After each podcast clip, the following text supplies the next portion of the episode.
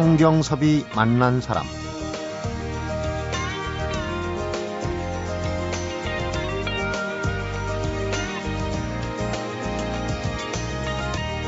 교화라는 말이지.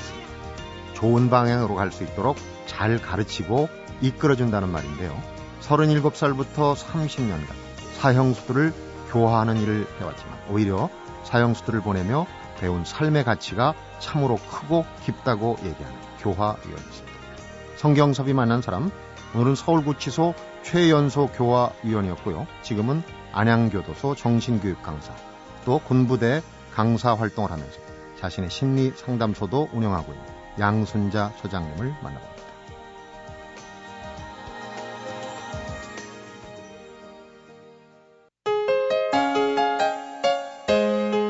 양순자 소장님 안녕하십니까? 안녕하세요. 어서 오십시오. 네, 반갑습니다. 네, 굉장히 바쁘실 텐데 뭐 이런 얘기 처음부터 여쭤보면 어떨지 모르겠는데 건강은 어떠세요? 건강 아주 저는 건강이 좋다 나쁘다가 아니라 지금 현재 이 상태가 굉장히 어려운 게 하나도 없으니까. 네.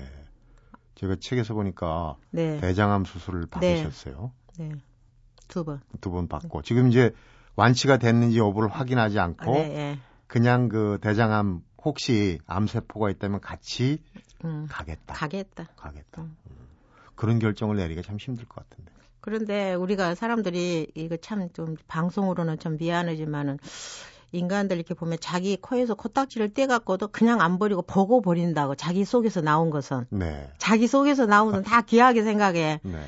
또 자기가 해놓은 변도 꼭 보는데 하나도 힘들어하지 않고 보고. 그러니까 자기 몸 안에 있는 것은 다 그렇게 아까워하더라고. 네. 그런데 암도 치사는 내 몸 안에 있는 거잖아요. 나는 어느 순간에 아 그것이 내 것이구나.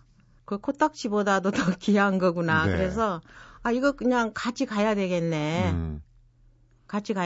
다독거리고. 네. 얼굴에 병색이 하나도 없으세요. 그래요? 네. 근데 이제 우리 양순자 소장님은 사실은 앞에도 이제 교도소 사형수들 특히 교화위원 얘기하면서 죽음이라는 문제하고 항상 가까이 네. 지내오시지 않았습니까? 수십 년간. 그러다 보니까 이제 어떻게 보면 그 사형수들 상담을 하다 보면은 그 스트레스, 죽음에 대한 스트레스 굉장히 클 텐데 이걸 내가 받아들이는 거 아니에요? 그러면은 내공이 굉장히 있어야 되겠어요. 그러니까 그것을 내가 받아들인다고 생각하면은 그게 이제 스트레스가 되겠는데 네. 나는 사형수는 이제 현실적으로 이제 죽음을 앞에 놔두고 몸부림치잖아요. 네. 근데 저는 이제 그 사람을 위해서 같이 이제 이렇게 터치볼 해주기 위해서 들어간 거예요. 말하자면 터치볼의 대상이 되는 거야. 그러니까 말동무가 돼주는 거예요. 그 불안은 그 사람에게. 그런데 다른 교화위원들은 어떻게 생각하는지는 모르지만 저는 신앙이 약해서 그런지 어쩐지 그 사람이 안고 있는 그 불안의 그 사형이라는 죽음이라는 것을 나도 공부하고 싶은 거야. 네. 그러니까 이게 스트레스가 되는 게 아니라 공부하는 거야. 그 사람하고 같이 그 사람 심리를 이렇게 느끼면서. 그러니까 나는 스트레스를 받은 일은 없어요. 네. 그런 일을 하시다 보면 이제 주변에서 네. 죽음에 대해서 요즘 뭐 어려우니까 뭐 죽고 싶다. 빈말이든 네. 진심이든 그런 네. 얘기를 많이 해요. 네. 그런데 후배가 네. 죽고 싶다 그러는데 사형수들 무덤에 네. 데려가서 네. 한 일화 그건 참 네. 기발하던데. 그런데 가만히 보면 우리는 습관적으로 그 입에다 달고 사는 것이 죽고 싶다야. 네. 그 후배는 제가 그 책에도 썼듯이 죽고 싶대요. 그런데 그 집이 또 그 아주 병원도 오고 잘 사는 사람이 사모거든요. 여건은 좋은데. 여건도 좋고 뭐 지가 아들도 뭐 그 좋아하는 대학 가고 뭐 병원도 하고 돈도 잘 벌고 그러는데 죽고 싶대. 그래서 나는 사형수들한테 다 이제 그런 노하우가 있으니까 그래 그러면 내가 너 어디 좀 나 좀 따라갈라냐고 그래서 같이 가자고 그런데 그때 이제 내가 운전해가지고 이제 그 기독교 모집 가기 전에는 이렇게 꽃가게가 있어요. 네. 그래서 거기 가가지고 그때 꽃 8송이 산 것 같아요. 그래서 그때 뭐 하려고 꽃을 이렇게 사냐. 그래서 그냥 이쁜 꽃을 8개 사라고. 8송이만. 그래서 내 차에다 태워가지고 뭐 그냥 어디 가냐고 물어보지도 않고 그냥 막 그 금촌이니까 막 시골길을 가잖아요. 네. 그러니까 그냥 저 드라이브 시켜주는 줄 알고 꽃 들고 가는 거야. 그래서 막 가다가 그냥 계속 가다가 그냥 저기 묘지로 들어가니까 아 여기 웬일이라서 우리가 함께 오늘 그 같이 가서 봐야 할 저기 사람들이 있다. 그런데 내가 이제 그 사형수들을 이제 죽으면 꼭 그 장지에다 묻어줬거든요. 네. 그런데 그쪽에서는 장지를 저 관리하시는 분이 그걸 다 알고 있었는지 어쩐지 서울 구치소에서 연락이 오니까 네. 아니 나는 돈도 낼 만큼 냈는데 다 그 짜투리 땅을 줬더라고. 나는 지금도 그 배신감에 너무 네. 속상한 거야. 그러니까 그냥 계속 가가지고 그냥 그 짜투리 땅만 있는 곳으로 꺾어지니까 더 음산한 데로 들어갔잖아요. 네. 그래가지고 그 8개 묘를 찾는데 힘들었어요. 8개를 다 이제 내가 다 했던 사람들이 거기 네. 있으니까. 그래서 이제 그때부터 그 아이는 이제 긴장을 하면서 왜 이러냐고서 8사람 앞에 좀 꽃돔 한 송이씩 다 놔두고 그러고 나서 나니까 너무 늦게 출발해가지고 이제 그 올라와서 언덕에 이렇게 앉아있는데 아주 그냥 으시시 하는 시간이 된 거예요. 네. 그래서 내가 딱 그때 이제 입을 열었지. 죽고 싶으면 죽어라.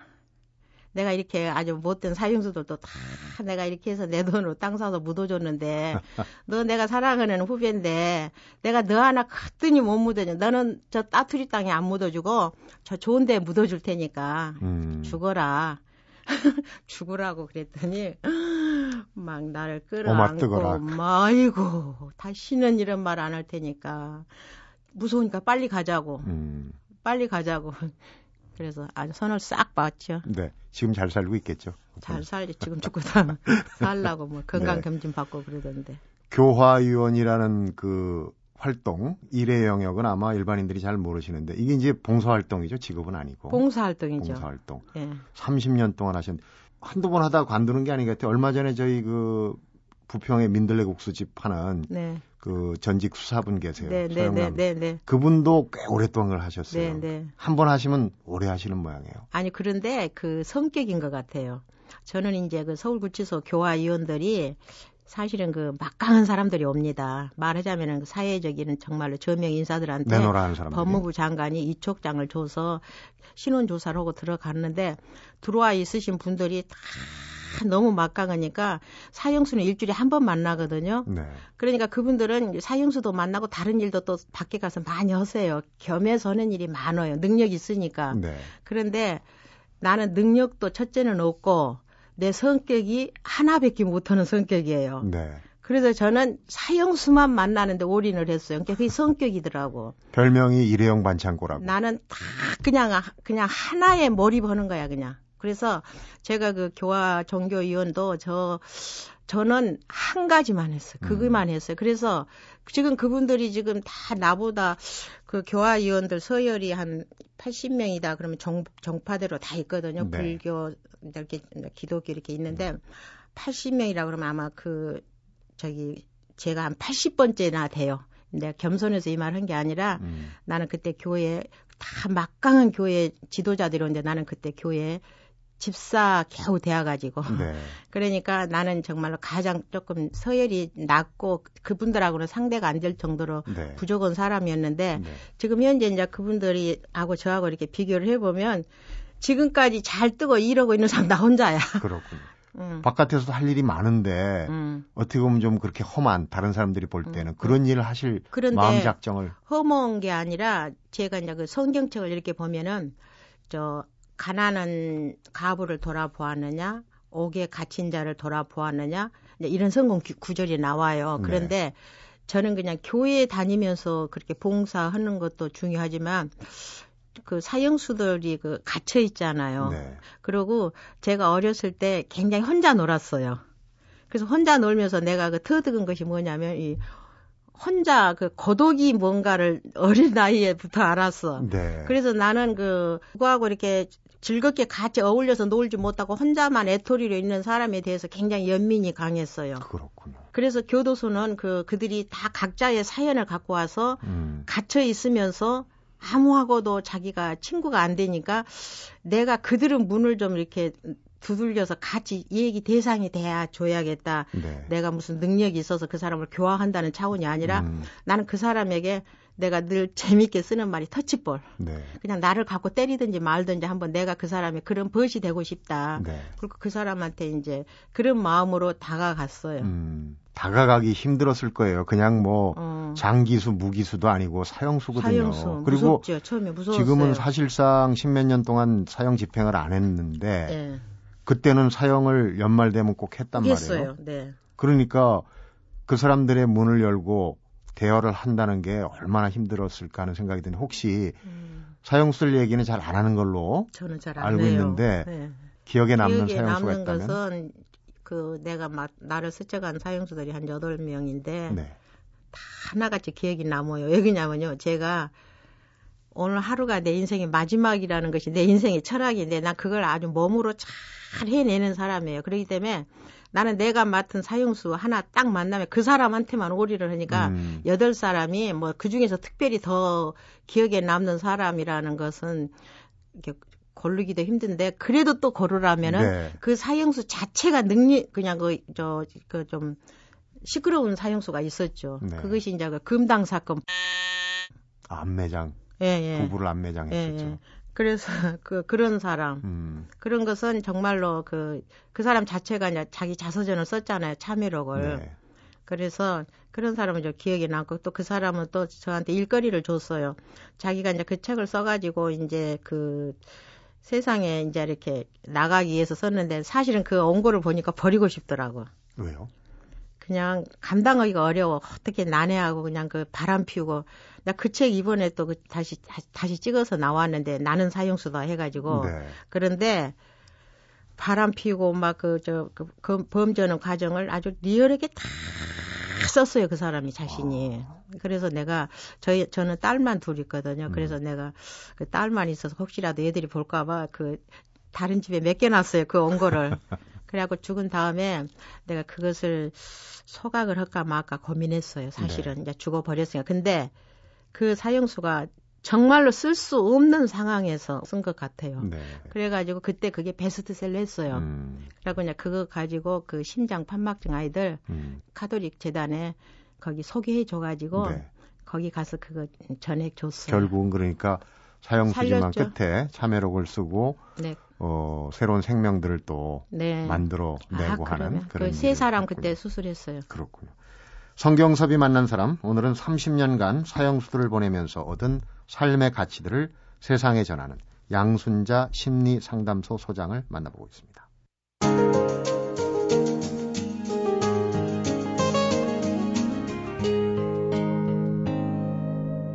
성경섭이 만난 사람.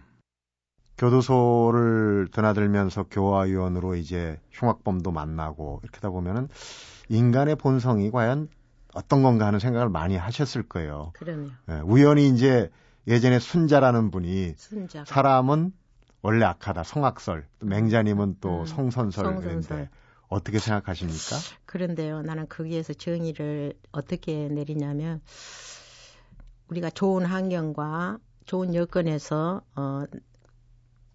제가 구치소에 들어올 때 제가 또 사형수만 상담한 게 아니라 이제 문제가 있는 사람들 개인 상담도 많이 했어요. 네. 이 정신교육 그 강의 더다 보면 상담 받을 사람들 많이 오잖아요. 그런데 나는 좋은 환경에서 좋은 부모 밑에서 정말 누릴 것을 다 누리고 살면서도 그 나쁜 범죄를 했을 때는 내 마음이 굉장히 조금 그 사람을 좀 미워해요.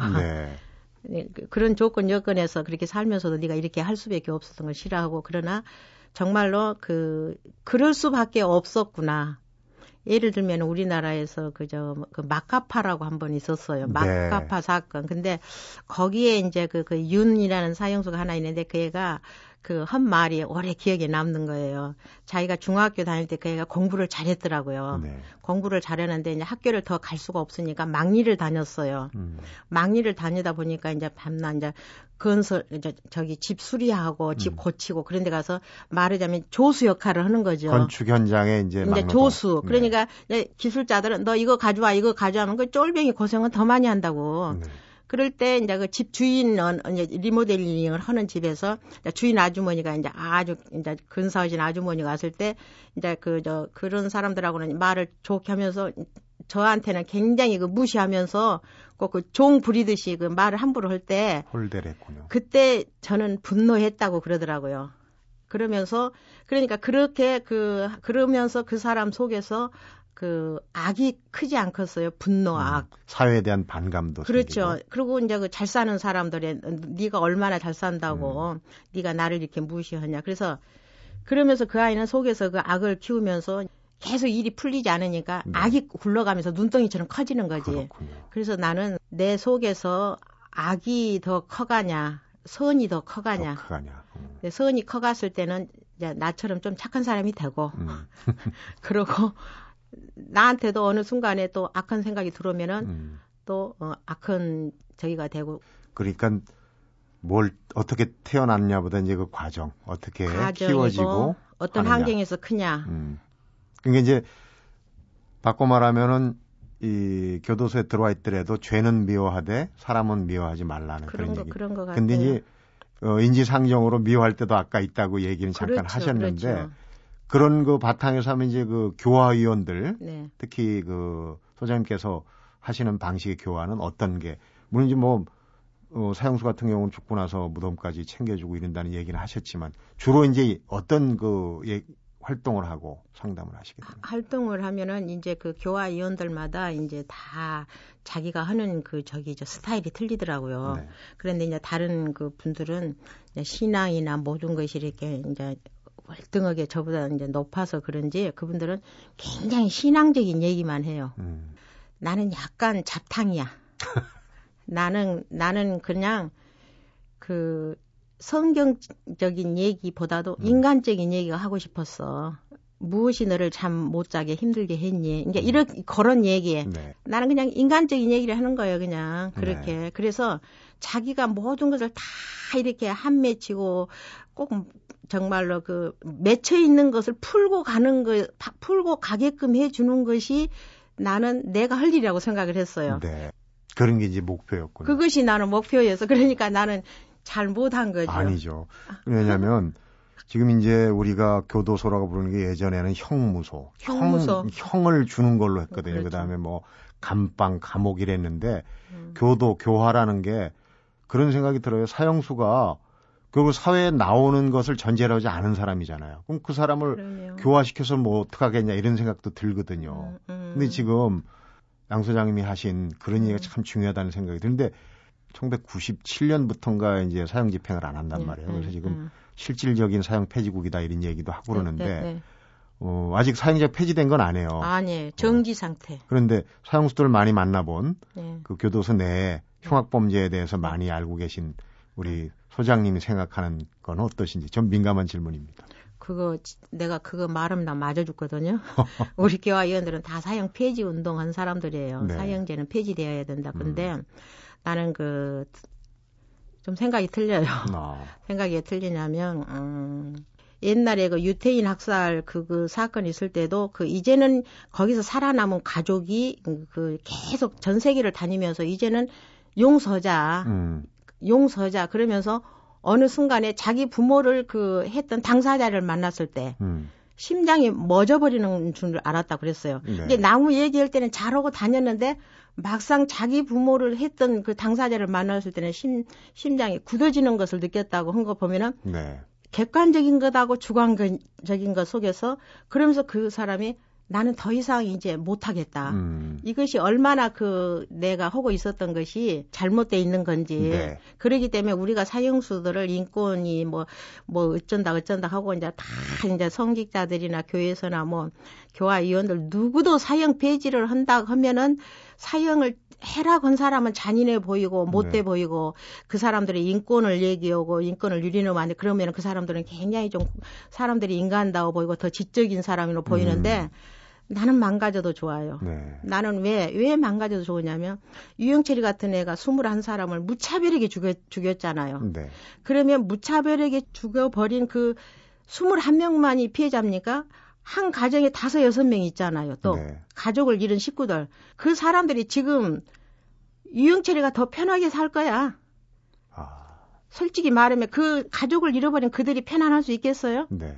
내가 너무너무 가슴이 아파서 내가 유영철이가 나하고 편지도 하고 이렇게 구치소에 연락 와서 한번 만나보라고 그러는데 나 만나는 거 싫어해서 내가 안 만났어요. 네. 그러면서 내가 안 만난 대신에 하고 싶은 것은 내가 유영철이가 살해했던 명단을 빼가지고 네. 내가 영가 전도를 한번 해줬어요. 영가들, 내가 대신 너희들한테 이렇게 용서를 빌 테니까 이제 편안하게 가야 할 곳으로 갔으면 좋겠다고 영가 전도를 해서 내 산속에 가서 그걸 하는데, 내가 교회 다니면서 그걸 했다 그러면 다 나가 맞아 죽지요.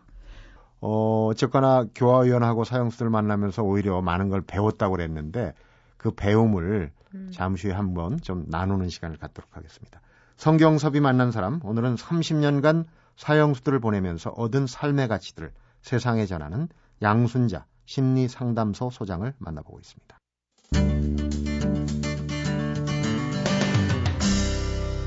성경섭이 만난 사람. 그런 경험들을 이제 책으로 풀어내셨어요. 베스트셀러도 쓰시고 했는데, 작년에 어른 공부란 책을 제가 접하고 읽고 이제 모시게 된 계기입니다. 그런데 어른 공부란 제목에서만 우선 얘기한다면 공부를 좀 더 해야 될 어른들이 많다는 얘기겠죠. 왜 어른 공부라고? 아니, 나는 그 다른 어른들을 보고 어른 되라고 그런 말을 감히 할 수가 없고, 나는 그 제가 이제 군부대를 가느라고 강의를 가느라고 홍천 터미널에서 제가 이제 정훈 장교 차를 기다리고 있었어요. 네, 군부대 강의를 많이 다니시잖아요. 군부대 강의를 가려. 그러면 이제 홍천 터미널까지만 가면 정훈 장교가 이제 거기서 이제 차를 갖고 오는데 기다리고 있는데, 내가 군부대를 강의를 가니까 군인들한테 이렇게 관심이 많아요. 근데 아, 키도 굉장히 애소해요. 그런데 나는 또 군인을 보면 그 계급장부터 봐요. 짝대기가 하나인 거야. 2등병. 이게 이제 훈련을 끝나고 아마 부대로 이제 가는 모양인데, 왜 그놈이 그냥 홍천터미널에서 헤매고 있냐고. 애처럼네. 무엇을 그냥 아마 그 준비물을 사는 모양인데, 그게 없으니까 이리 뛰고 저리 뛰고 하고 있는 거야.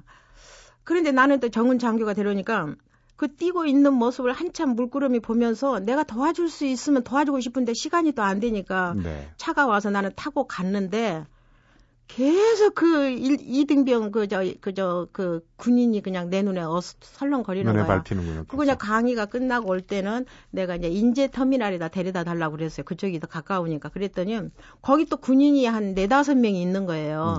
근데 또 계급장을 보니까 짝대기가 4개인 거예요. 병장. 그런데 어쩌고 그 애들은 그렇게 의젓하냐고.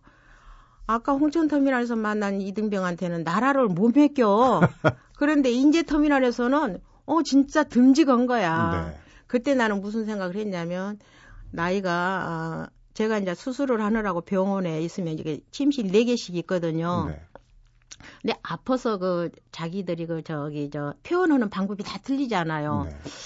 그러는데 그 정말로 그 인생이 아무리 나이가 먹었다고 해서 병장이 그냥 되는 게 아니더라고. 우리가 나이가 먹어도 그 끝내 그 홍천터미널 그 2등병 같은 어른이 있더라고요. 그래서 아, 어른은 좀 이제 좀 나이가 먹으면 좀 성숙해야 되는데, 그래서 어른이 되는 과정을. 근데 이제 어른 공부에 뭐 학교 공부처럼 과목이 있는 건 아닐 거고. 과목도 아니고. 요즘 소장님이 본인이 70평생에 얻은 그런 이제 경험들을 나눠주고 계시는데, 그게 이제 어른 공부의 한 대목입니다. 근데 주로 뭐 딱 어른 공부라고 한정은 안 지시겠지만, 이제 뭔가 배우러 오는 사람들이 상담하러 오는 사람들이잖아요. 어떤 부분들을 강조합니까? 그 나한테 오는 상담들은 다 내 책을 읽은 사람만 와요. 내가 다른 일반 상담을 다 못해요. 내 책을 읽은 독자들한테만 내가 그 정말로 내 마음을 주고 싶어서, 그래서 그러기 때문에 그분들은 이미 내 책 속에서 그 나라는 어떤 저기를 접수를 하고 오기 때문에 굉장히 상담하는데 굉장히 그 서로 좋아서 만난 관계가 돼. 공부할 마음을 갖고 오는 거죠. 그렇죠. 그러니까 그들이 이미 마음의 문을 열고 와. 나는 이분의 말을 들어야겠다. 그러니까 내가 상담을 잘 못해도 이미 자기들이 다 마음을 들고 오고, 상담받으러 온 사람들이 꼭 다 선물을 사갖고 오는 거예요. 돈 주는데 그거 사갖고 올 이유가 없잖아요. 그런데 그러고 나서 오면은 그들이 하고 싶은 얘기를, 우리가 그러잖아. 내가 지금 얘기를 하려고 그래도 상대가 얼굴을 보나 표정을 보나 내 말을 듣고 있는 태도가 만만하지 않으면 얘기가 안 열리잖아요. 입이 안 떨어져요. 그런데 예, 딱 들어오면은 나는 그래서 우리 그 조그마한 그 상담실이 굉장히 뭐 멋있고 화려하고 그런 것은 아닌데, 정말 여기에 그 인간애가 넉넉하게 젖어 있는 그 집 분위기를 그 만들려고 하는 건 아닌데 네. 그런 것이 느껴지게끔 그래서 편안하게 네. 저 사람이 나를 보고 이 얘기가 하고 싶은 마음이 나게끔 내가 마음 준비를 하고 앉아 있으면 돼. 네. 그러면은 오면은 얘기를 그냥 해는 거예요, 그냥. 그러고 나면 다 얘기를 끝나고 나면 길게 하면 5시간 됐어요. 또 7시간까지 했구나. 내가 답을 안 줘도 이미 그냥 그 할 얘기를 다 했기 때문에 그냥 풀려버린 거야, 그냥. 네. 자기가 스스로 답을 갖고 있더라고. 근데 단지 감정에 꼬여가지고 못했는데, 이제는 어느 이제 상담사를 보면서 편안하게 자기 얘기를 다 토해내니까, 이제 그 멍어리가 풀리는 거야. 돈 때문에 하는 거 아니에요, 그죠? 하루에 한 명 하고? 하루에 하나고, 이제 다른 사람은 절대 하지 않아요. 네. 내가 지난번에 상담이라는 것이 그래요. 우리 옛날에 시골에서는 그 앙진 다니는 의사들이 많았어요. 네. 그러는데 나는 이제 상담을, 예를 한 번에 전화가 어디서 상담을 오면은 집이 어디냐고 제일 먼저 물어봐요. 그럼 집이 지방인 사람도 있어요. 그럼 서울역 와서 또 우리 일산에 오고 그러면은 그냥 왔다 갔다 하다 끝나는 거예요. 근데 한 번에 전화가 왔는데, 군산이래요. 근데 애들 3살짜리를 안고 와야 된대요. 한번 생각해 보세요. 32살 먹은 우리 젊은 엄마가 아기를 안고 군산에서 와가지고 상담을 받고 그날 갈 수나 있겠어요? 네. 그때 이제 어른이 생각하는 거야. 어른 공부에 어른이. 네. 홍천터미널 2등병이 생각하는 게 아니라, 그때 이제 답이 나오는 거야. 내가 가는 게 좋겠다, 군산으로. 그때 나는 이제 돈 말을 물어보기 때문에 지금 얘기를 하는 게 상담을 할 때는 지금 돈이 문제가 아니라 네. 그 사람 고민이 해결되는 게 중요하잖아요. 그러면 제가 이제 군산을 갔어요. 근데 여기서부터 군산을 간다고 하면 그 내담자가 미안해 하잖아요. 네. 근데 거짓말 한 거예요. 내가 뭐라 거짓말 했냐면 내가 마치 바로 그 옆에 내가 김제인가 어디 부안인가 갈 일이 있으니까 가던 길에 내가 고리 감아. 그래가지고 왔다 갔다 차비하고 네. 택시 타고 가고 또 가서 집에 가서 상담해주고 그렇게도 오는 때도 있어요. 네, 그 많은 인생의 경험들이 정말 어느 고민을 들어도 해당하지 않는 부분이 있을까 그런 생각 들어요. 근데 이제 너무 큰 얘기를 했으니까 마무리하면서 실질적인 이제 도움이 된 얘기를 좀 해주세요. 책에 보니까 스트레스 푸는 양순자 소장의 특별 스트레스 퇴치법이 있던데. 정말 아니다 싶으면은 첫째는 눈에서 멀어져야 돼요. 안 보여야 돼요. 근데 어떤 사람들은 이 기저귀를 얘가 변을 조금만 했으니까 이것만 딱 떠내면 이거 한 번 더 쓰겄다 하고 기저귀를 쓰잖아요. 네. 계속 그 기저귀 냄새 나요. 스트레스라는 것은요, 이렇게 내 눈에다 놓으면 계속 보면서 냄새가 나는 거예요. 그러니까 이 기저귀를 딱 떼서 버리듯이. 네. 그거하고 연관된 건데 네. 너무 힘들게 살려고 정상에 오르려고 하지 마라. 그거요. 나는 젊은 상담할 때요. 힘들게 살라고 절대 말하지 않아요. 너무 힘들면 헤어지라고 그래요. 응? 그러나 헤어진 다음에 느끼게 하는 것이 네가 그 고통을 이겨낼 수 있는 저력이 있어야 된다. 그러니까 나는 힘든 것을 막 참고 인내하고 정말로 나는 인생을 그렇게 힘들게 사는 거 싫어요.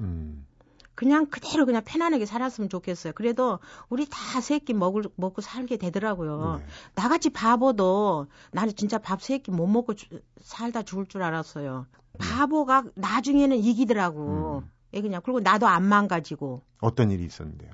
남대문시장에서요. 네. 나는 우리 친구들이 이제 이렇게 시골에서 올라와가지고 4-5명이 이렇게 몰려다니면서 쇼핑을 해요.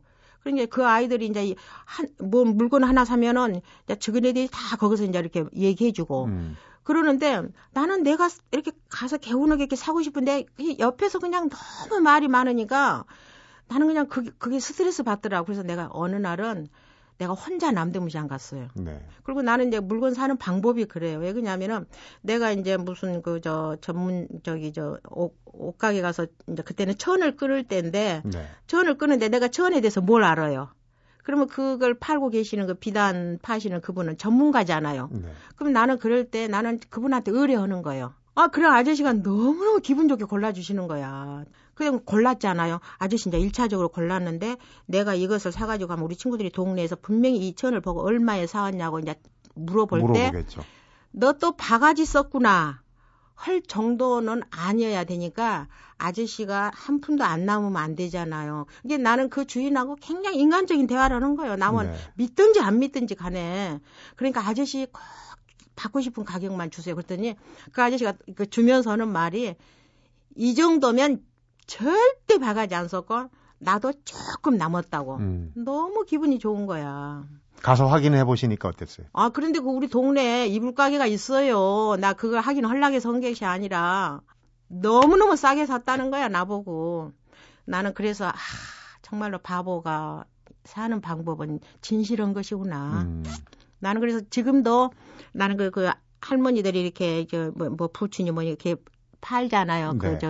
노점에서. 하면은 우리는 1,000만 원, 2,000만 원 명품이 아니에요. 그 할머니들은 다 그 은손으로 그 자기 그 저 밭에서 그거 해가지고 그냥 이쁘게 나가지고 그 지나가는 그 아주머니들한테 팔아보려고 얼마나 그 손질을 해서 놓습니까? 네. 근데 사는 사람이 막 그 채소는 연약하잖아요. 근데 막 뒤치면서 막 이렇게 하면. 회집어 놓으면. 그러지 말아라. 상대한테 나를 이렇게 소개하고 그 사람도 좋고 나도 좋게. 네. 오랜 경험에서 나온 그 어른 공부 나눔 마음의 세계였습니다. 청취자분들도 아마 오늘 참 재밌었다고 생각하실 것 같아요. 바쁘신데 오늘 시간 내주셔서 고맙습니다. 감사합니다. 네, 잘 들었습니다. 성경섭이 만난 사람, 오늘은 30년간 사형수들을 보내면서 얻은 삶의 가치를 어른 공부라는 책에 담아낸 교화위원 양순자 심리상담소 소장을 만나봤습니다. 양순자 소장이 어른 공부에서 이런 얘기를 들려줍니다. 타인의 삶을 위로하고 함께 나누며 마음껏 자신의 인생을 사랑하는 것이 진짜 어른으로 행복하게 사는 겁니다. 그러면서 나이만 먹지 말고 하루하루 나아지라는 조언도 해주는데요. 문득 바로 이게 양 소장님이 표현한 것처럼 우리가 풀고 가야 할 인생 숙제인지도 모르겠다는 생각이 머릿속을 스친다. 성경섭이 만난 사람, 오늘은 여기서 인사드리겠습니다.